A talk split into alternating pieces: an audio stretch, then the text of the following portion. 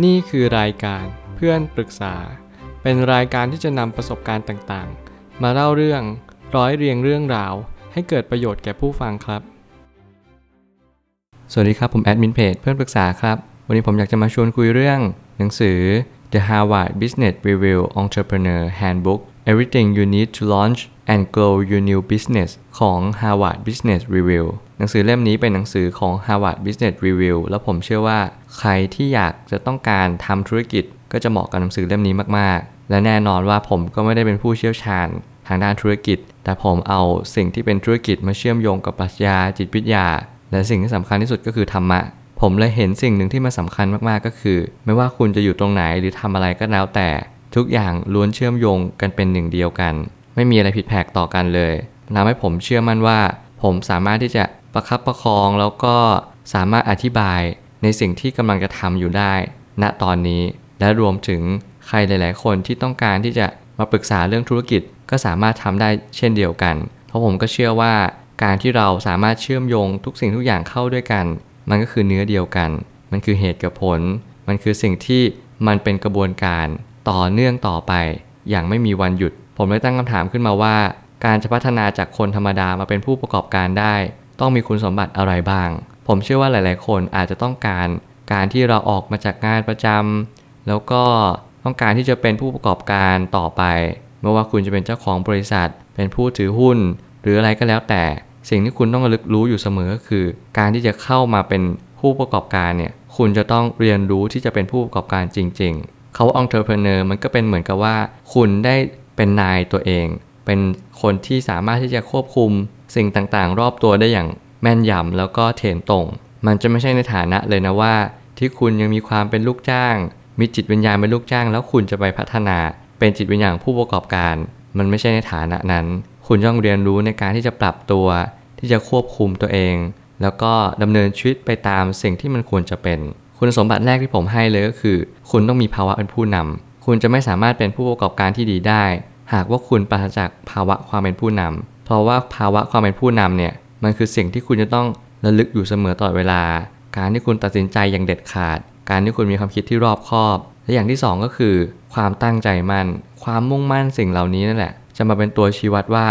คุณเนี่ยตั้งใจที่จะมาเป็นเจ้านายตัวเองจริง ๆ หรือเปล่า คุณอยากจะเป็นไทยทางการเงิน คุณอยากจะมีอิสรภาพในชีวิตอย่างแท้จริง แต่อย่าลืมว่าคุณจะเป็นต้องมีความรักแก่ผู้อื่นด้วย ข้อ 3 ก็คือ การที่เรามองเห็นสิ่งที่มีชีวิต หรือสิ่งรอบข้างเนี่ยมีความสำคัญไปมากกว่าตัวเรา สิ่งนี้เป็นสิ่งที่สำคัญมากๆ คุณเป็นผู้ประกอบการ คุณเป็นเจ้านาย แน่นอนว่าคุณต้องมีลูกน้อง ถ้าเกิดสมมติคุณไม่มีคุณสมบัติในการเป็นนายจ้างที่ดี คุณจะไม่มีทางเลยที่คุณจะสามารถควบคุมหรือว่าบงการ ไปทางที่ดีได้ 3 สิ่งนี้ที่ผมจะเน้นย้ำก็คือ การเป็นผู้นำมีความตั้งใจมั่นและมุ่งมั่น และสุดท้ายก็คือ มีความเข้าอกเข้าใจผู้อื่น เห็นคนรอบข้างมีความสำคัญมากกว่าตัวเรา สิ่งเหล่านี้จึงเป็นสิ่งที่จำเป็นอย่างยิ่ง ถ้าคุณไม่มีมันก็ยากให้คุณจะเป็นผู้ประกอบการที่ดีได้ กระบวนการสร้างบริษัทที่ถูกต้องจริง ๆ ควรจะเป็นในรูปแบบใด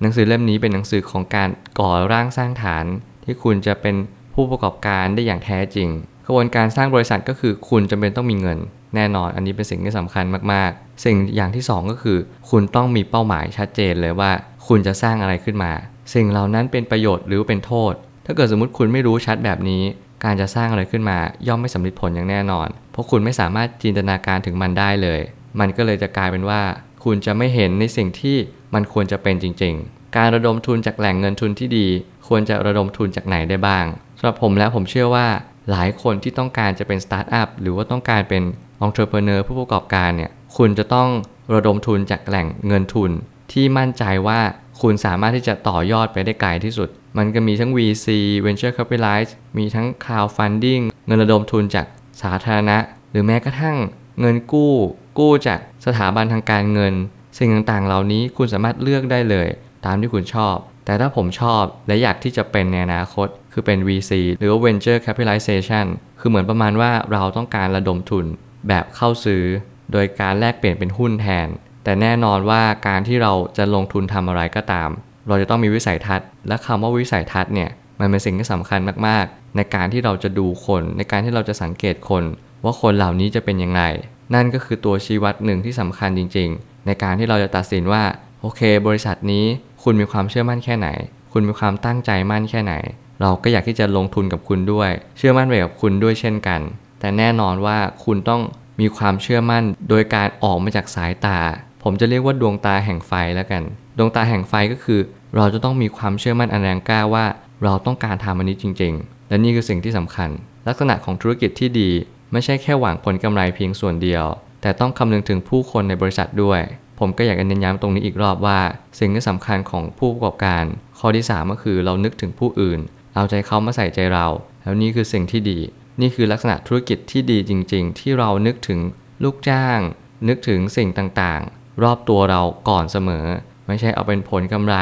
ผลตอบแทนหรือว่ารายได้ของบริษัท บางครั้งเนี่ยมันอาจจะไม่ใช่เรื่องง่ายที่เราจะหาผู้นำที่ดีหรือว่าผู้ประกอบการที่ดี แต่เราสามารถที่จะเลือกที่จะเป็นได้ ถ้าวันหนึ่งเราต้องการที่จะเป็นผู้ประกอบการ สุดท้ายนี้การอธิบายถึงระบบโดยรวมจะมีความจำเป็นอย่างยิ่ง ถ้าหากว่าเราต้องการเข้าใจระบบของผู้ประกอบการ เมื่อไหร่ก็ตามที่คุณเข้าไปถึงผู้ประกอบการจริง ๆ แล้วสิ่งที่คุณต้องรู้ก็คือ เราจะต้อง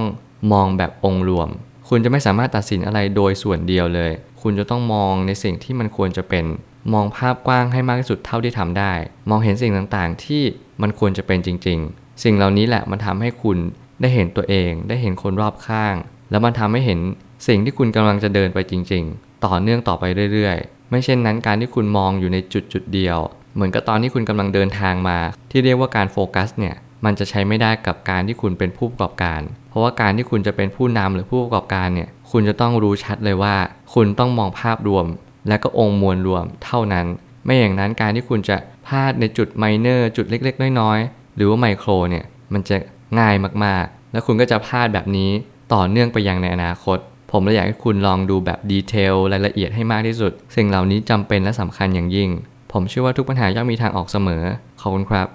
รวมถึงคุณสามารถแชร์ประสบการณ์ ผ่านทาง Facebook Twitter และ YouTube และอย่าลืมติด Hashtag เพื่อนปรึกษาหรือ f r ร e n d t a l k ด้วยนะครับ